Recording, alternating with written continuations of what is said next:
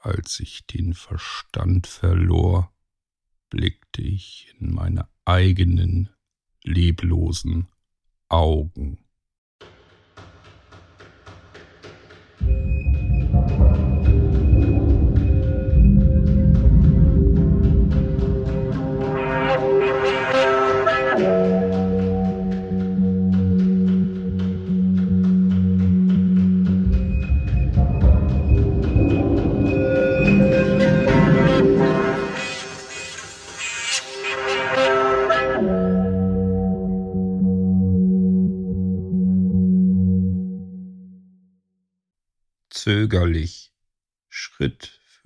Schritt ging ich auf die alte Villa zu, auf die drei hell erleuchteten Fenster im oberen Stockwerk, auf die ich immer wieder starrte. Die Blätter raschelten unter meinen Füßen, jeder Tritt schien hier besonders deutlich hörbar zu sein. Ich hörte hinter mir mittlerweile aber auch keine anderen Schritte mehr. Ich ging auf die große Eingangstür der alten Villa zu.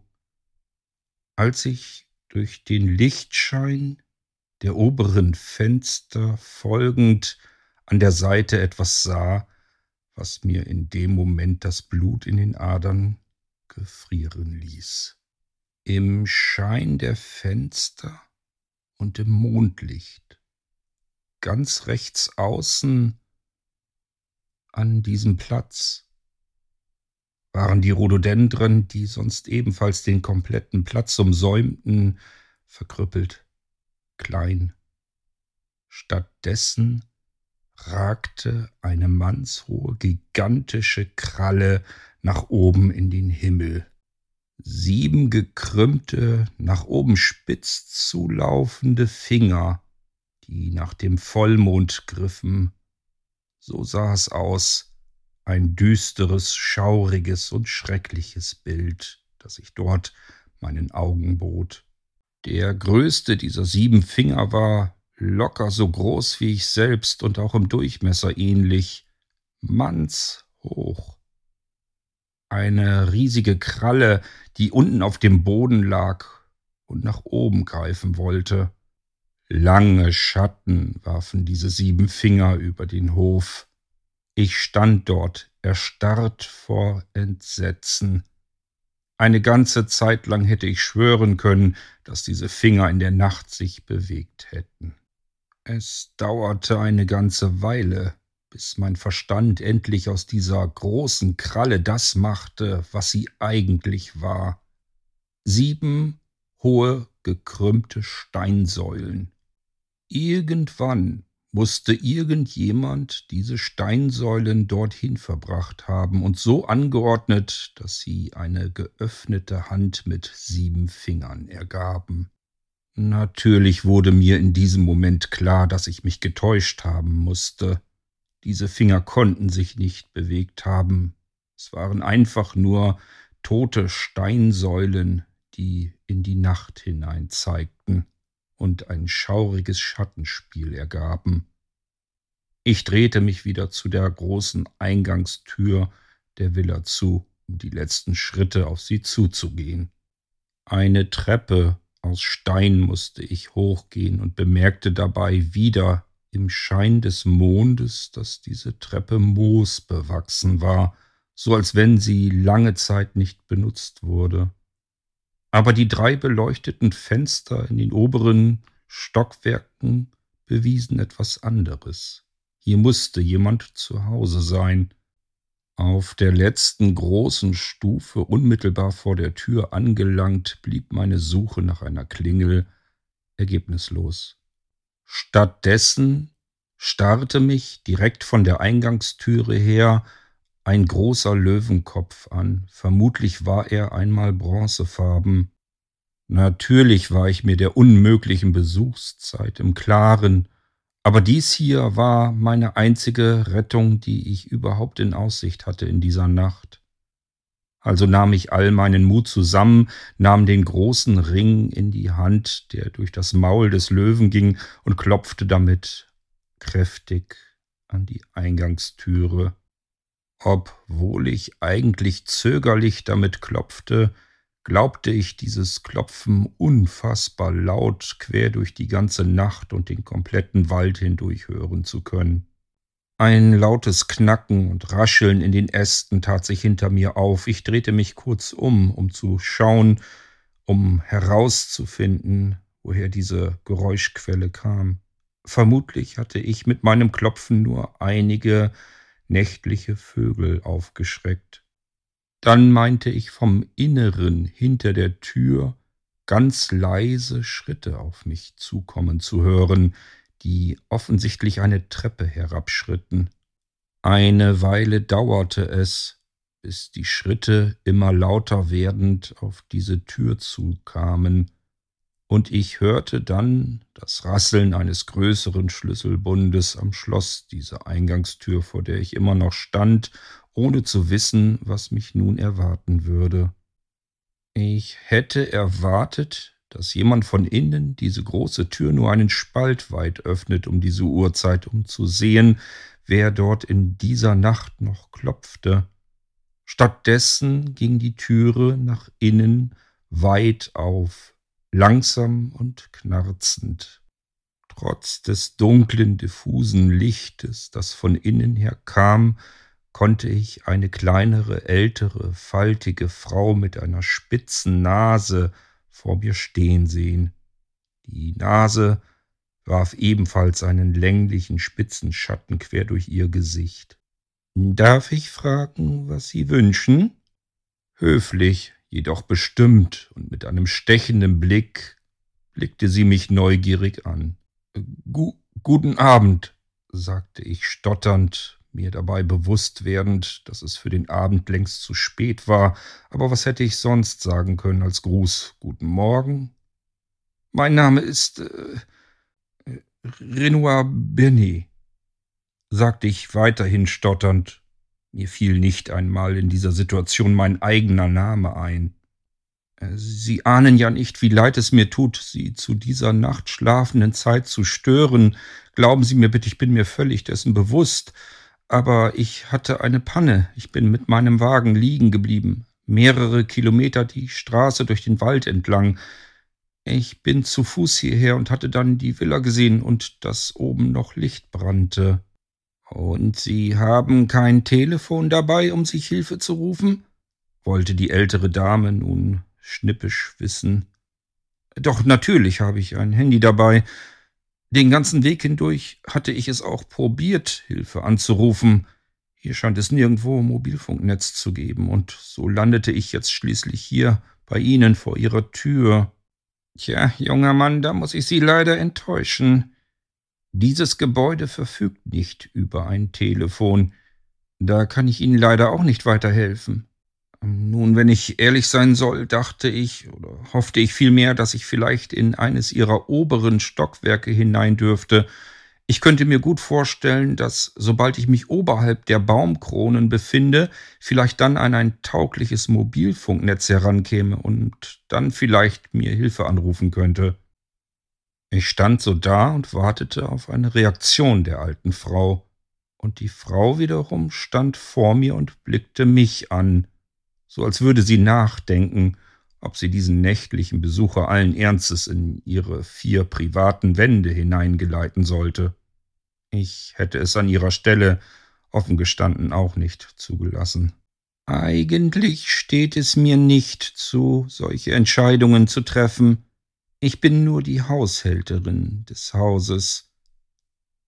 Dieses Haus gehört Graf Siebenstein, und ich denke nicht, dass ich ihn so spät in der Nacht noch stören sollte.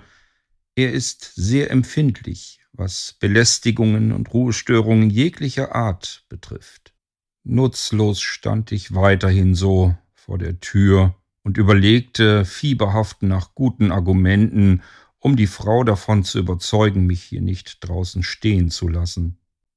Scheinbar durchdachte die alte Dame meine Situation und fasste sich dann doch ein Herz, um eine Entscheidung zu treffen, die ihr eigentlich nicht zustand zu treffen. Naja, am besten werde ich ein Fremdenzimmer für Sie herrichten, Dann können Sie zumindest heute Nacht erst einmal hier schlafen, und morgen sehen wir dann weiter. Die fremden Zimmer sind im ersten Stockwerk. Wenn Sie von dort aus also jemanden anrufen und erreichen können, na bitte, dann können Sie sicher Hilfe holen. Und wenn nicht, dann bleiben Sie eben die Nacht hier. Kommen Sie herein, sagte die Frau bestimmt, drehte sich um und ging einige Schritte hinein. Ich folgte ihr durch die immer noch offen stehende Eingangstür. Schließen Sie bitte die Tür hinter sich so leise, wie es irgend möglich ist, zu. Der Graf mag um diese Uhrzeit überhaupt keine Geräusche im Hause hören.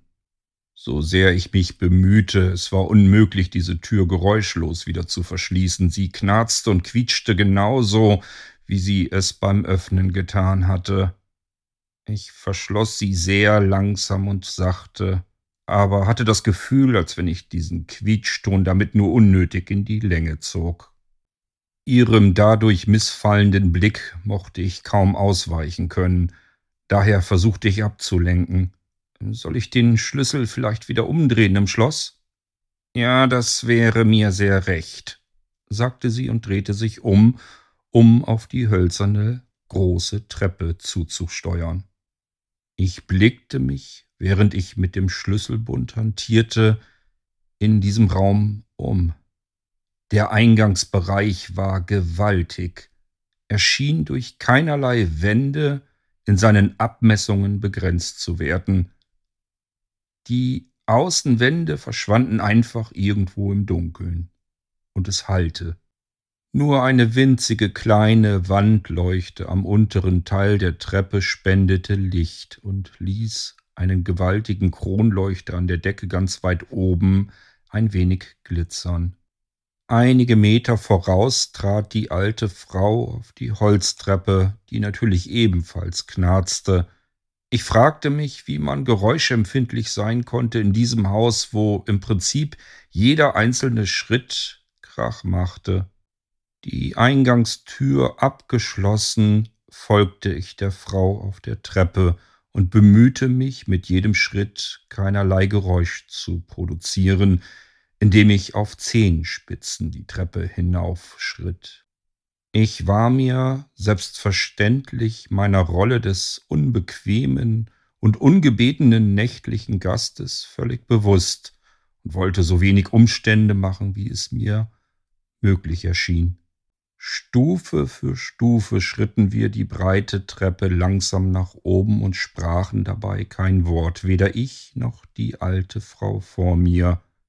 Umkrampft hielt ich mich an dem Geländer der Treppe fest, zog mich daran nach oben. Es fühlte sich kälter an als meine eigene Hand. Insgesamt war es kalt in diesem Gebäude. Ich meinte sogar zu spüren, dass die gleiche Luft, die auch draußen kalt und feucht war, hier in diesen Räumlichkeiten stillstand. Nur dass sie hier feucht, muffig und abgestanden roch. Offensichtlich wurde in diesem Hause nicht mehr geheizt und auch wohl nicht gelüftet.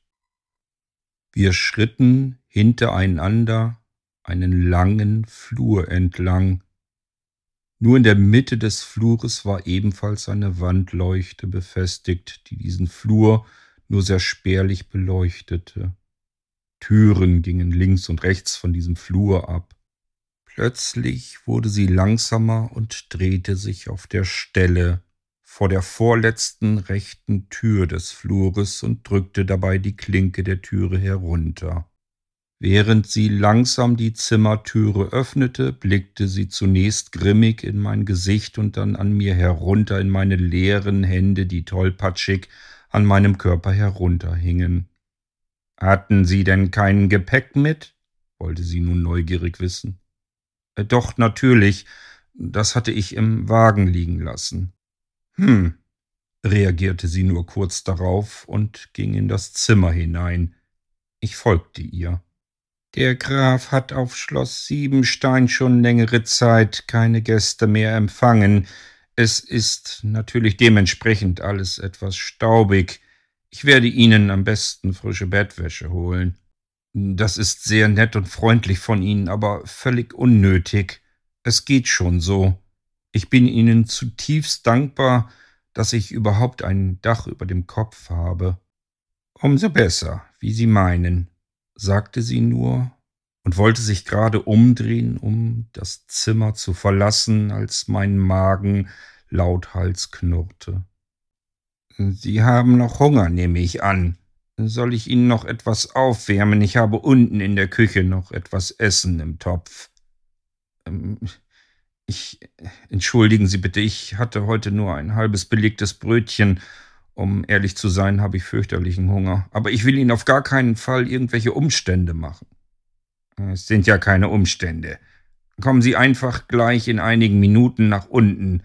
Es ist unten nur ein Zimmer, aus dem Sie dann Licht sehen. Das ist die Küche. Ja, vielen Dank, das ist wirklich zu gütig von Ihnen. Ja, schon gut. Und Sie wissen, seien Sie bitte leise, um nicht zu sagen geräuschlos. Der Graf wünscht auf überhaupt gar keinen Fall irgendwelche Belästigungen und Geräusche in diesem Haus. Ja, natürlich, ich werde mein Möglichstes tun, sagte ich und nickte dabei eifrig. Hm, bestätigte sie erneut mein Versprechen zweifelnd, drehte sich dann zur Zimmertüre und ging leisen Schrittes hinaus, zog dabei die Türe hinter sich zu, und ich weiß nicht, wie sie das schaffte, aber sie hinterließ dabei keinerlei Geräusch. Jedoch hörte ich draußen ihre Schritte sich entfernend auf dem Flur. Als es völlig still war in meinem Zimmer, zog ich erneut mein Handy aus der Tasche und schaute auf das Display tatsächlich immer noch keinerlei Mobilfunknetz. Ich würde die Nacht also hier in diesem Gruselschloss verbringen müssen. Handy und den Autoschlüssel legte ich leicht klappernd auf einen kleinen Nachttisch neben dem Bett. Dann setzte ich mich auf die Bettdecke. Die Matratze und das komplette Gestell gaben quietschend nach. Die in die Jahre gekommene Haushälterin hatte nicht übertrieben. Ich klopfte auf die Bettdecke und eine Staubwolke löste sich davon nach oben in die Luft. Ich musste einmal kurz, aber laut husten und erinnerte mich dann sofort daran, dass ich doch sehr leise sein sollte. Das Bett wirkte wie ein Museumsausstellungsstück auf mich, aber ich war froh, dieses Bett zu haben, sowie dieses komplette Zimmer.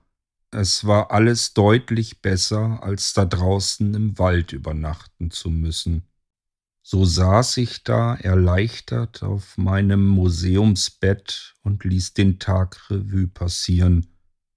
Meine Güte, heute war wirklich alles schiefgegangen. Und offensichtlich war dieser Tag noch nicht vorbei. Mein Magen knurrte erneut in die Stille des Raumes. Nach einigen Minuten stand ich auf und ging zum Fenster des Raumes. Es war verschlossen durch dichte Gardinen. Ich öffnete diese einen Spalt breit. Der Mond schien durch mein Fenster in den Raum hinein, der ansonsten ebenfalls nur durch eine Leuchte an der Wand erhellt wurde. Mein Blick traf auf den Rand des tiefen, schwarzen Waldes relativ unmittelbar vor meinem Fenster. Es gab mir das Gefühl, bedrohlich hier gefangen zu sein. Ich schüttelte in dem Moment leicht den Kopf, versuchte mir bewusst zu machen, welch unfassbares Glück ich hatte, nicht in eine verlassene Villa emporsteigen zu müssen, in die oberen Stockwerke, sondern jetzt in eine bewohnte Villa zu kommen, wo ich sogar noch etwas zu essen bekam und ein trockenes Dach über dem Kopf. Als ich die Zeit des Wartens für angemessen hielt, drehte ich mich um, ging auf die Tür zu und öffnete diese, schritt auf den Flur und zog die Türe leise hinter mir ins Schloss. Erneut auf Zehenspitzen schlich ich langsam und leise den langen Flur entlang bis zur hölzernen Treppe. Diese schritt ich nun ebenso langsam und bedächtig wieder nach unten in das Erdgeschoss. Unten angekommen, drehte ich mich um mich selbst herum und blickte in alle Richtungen. Ein Stückchen von mir entfernt war eine Tür, halb geöffnet, aus der ein leichter Lichtschein heraustrat, vermutlich die Küche, von der die Frau zuvor oben sprach. Während ich so am Fuße der Treppe stand und auf diese leicht geöffnete Türe blickte, fiel mir erneut diese unheimliche Stille des Hauses auf. Sie verstörte mich leicht. Ich erwartete irgendwelche Geräusche aus der Küche von der Frau. Nichts war zu hören. Beinahe geräuschlos, ich hatte langsam etwas Übung bekommen darin, schritt ich zu der halb geöffneten Tür und klopfte so leise, wie es mir möglich war, mit dem Knöchel meiner Finger daran, um die Frau nicht zu erschrecken, falls sie in der Küche auf mich wartete. Doch als ich durch die geöffnete Tür trat und in die Küche hineinkam, war diese Menschen leer. Eine Leuchte über einem Herd an der Wand schien auf das Kochfeld, es handelte sich um einen Gasherd. Eine Flamme war an und darauf stand ein großer Topf. Der Stiel einer Suppenkelle ragte aus ihm heraus. Ein leichtes Brodeln trat an meine Ohren heran und signalisierte mir, dass das Essen darin sicherlich kurz vorm Kochen war. Auf der anderen Seite der Küche stand ein großer rechteckiger Tisch mit drei Stühlen daran. Auf der vierten Seite fehlte ein Stuhl. Auf dem Tisch stand vor einem der Stühle ein tiefer Teller, ein Esslöffel lag daneben und ein Weinglas zur Seite. Offensichtlich hatte die Haushälterin hier bereits für mich eingedeckt. Da von der Frau jedoch weder etwas zu sehen noch zu hören war, ging ich davon aus, dass ich mich hier selbst bedienen sollte, und somit schritt ich an den Herd heran. Ich drehte an dem Gasdrehgriff die Flamme aus und schaute in den Topf hinein.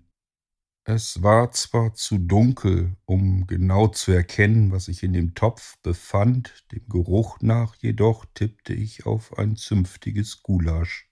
Mit beiden Händen griff ich an die Griffe des gusseisernen Topfes, als ich bemerkte, dass diese sehr heiß waren, so blickte ich mich um nach einem paar Topflappen. Seitlich machte ich mehrere Schritte nach rechts, wo sich eine Spüle befand. In der Spüle lagen einiges an Geschirr und Besteck.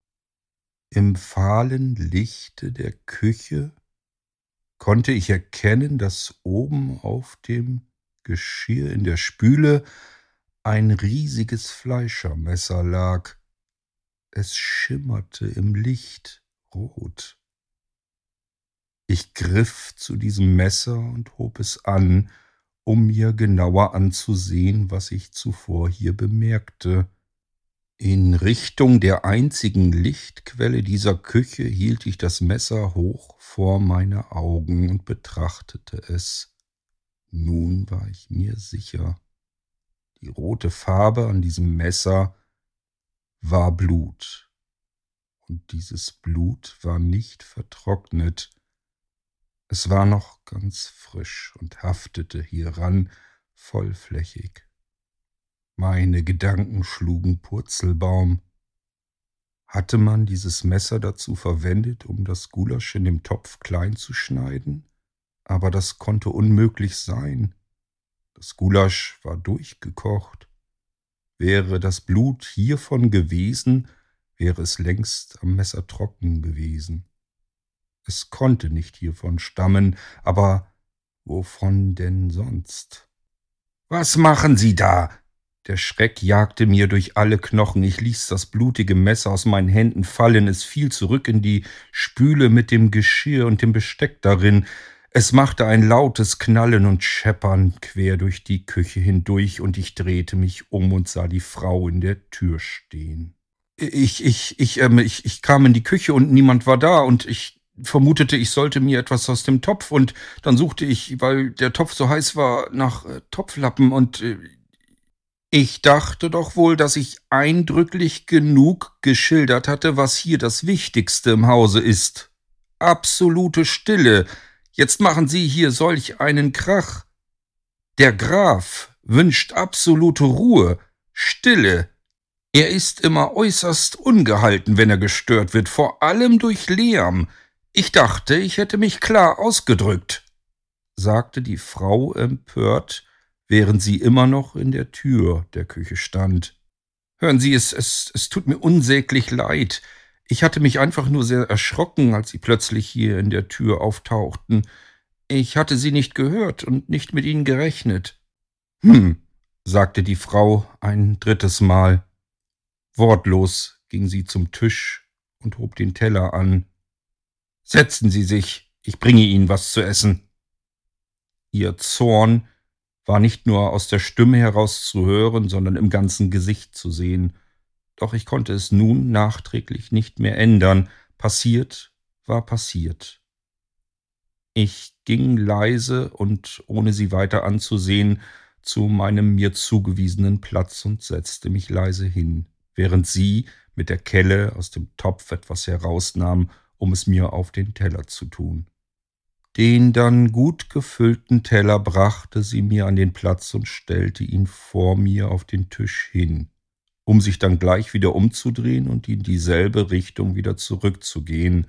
Sie kam dann wieder zurück mit einem Kanten Brot in der einen Hand und einer halbvollen Flasche Wein in der anderen.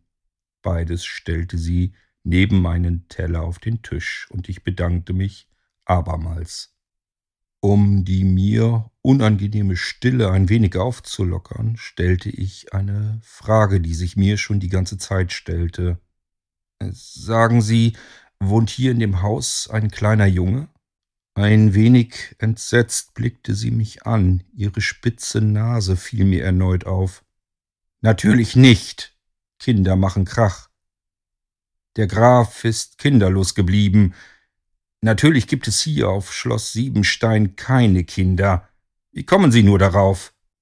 Ich berichtete ihr von dem nachmittaglichen Fastunfall mit dem kleinen Jungen, der über die Straße lief. Schulterzuckend signalisierte sie mir, dass ich sicherlich mich getäuscht haben musste und es weit und breit keine Kinder hier in diesem Wald geben würde, schon gar nicht in diesem Gebäude hier.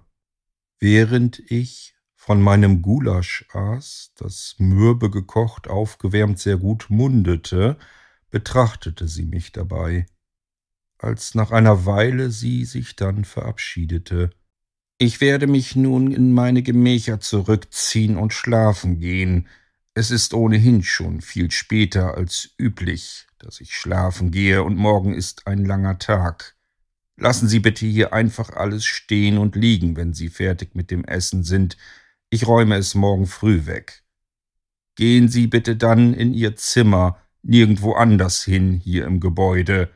Und seien Sie bitte völlig lautlos. Sie wissen, was hier das Wichtigste im Hause ist.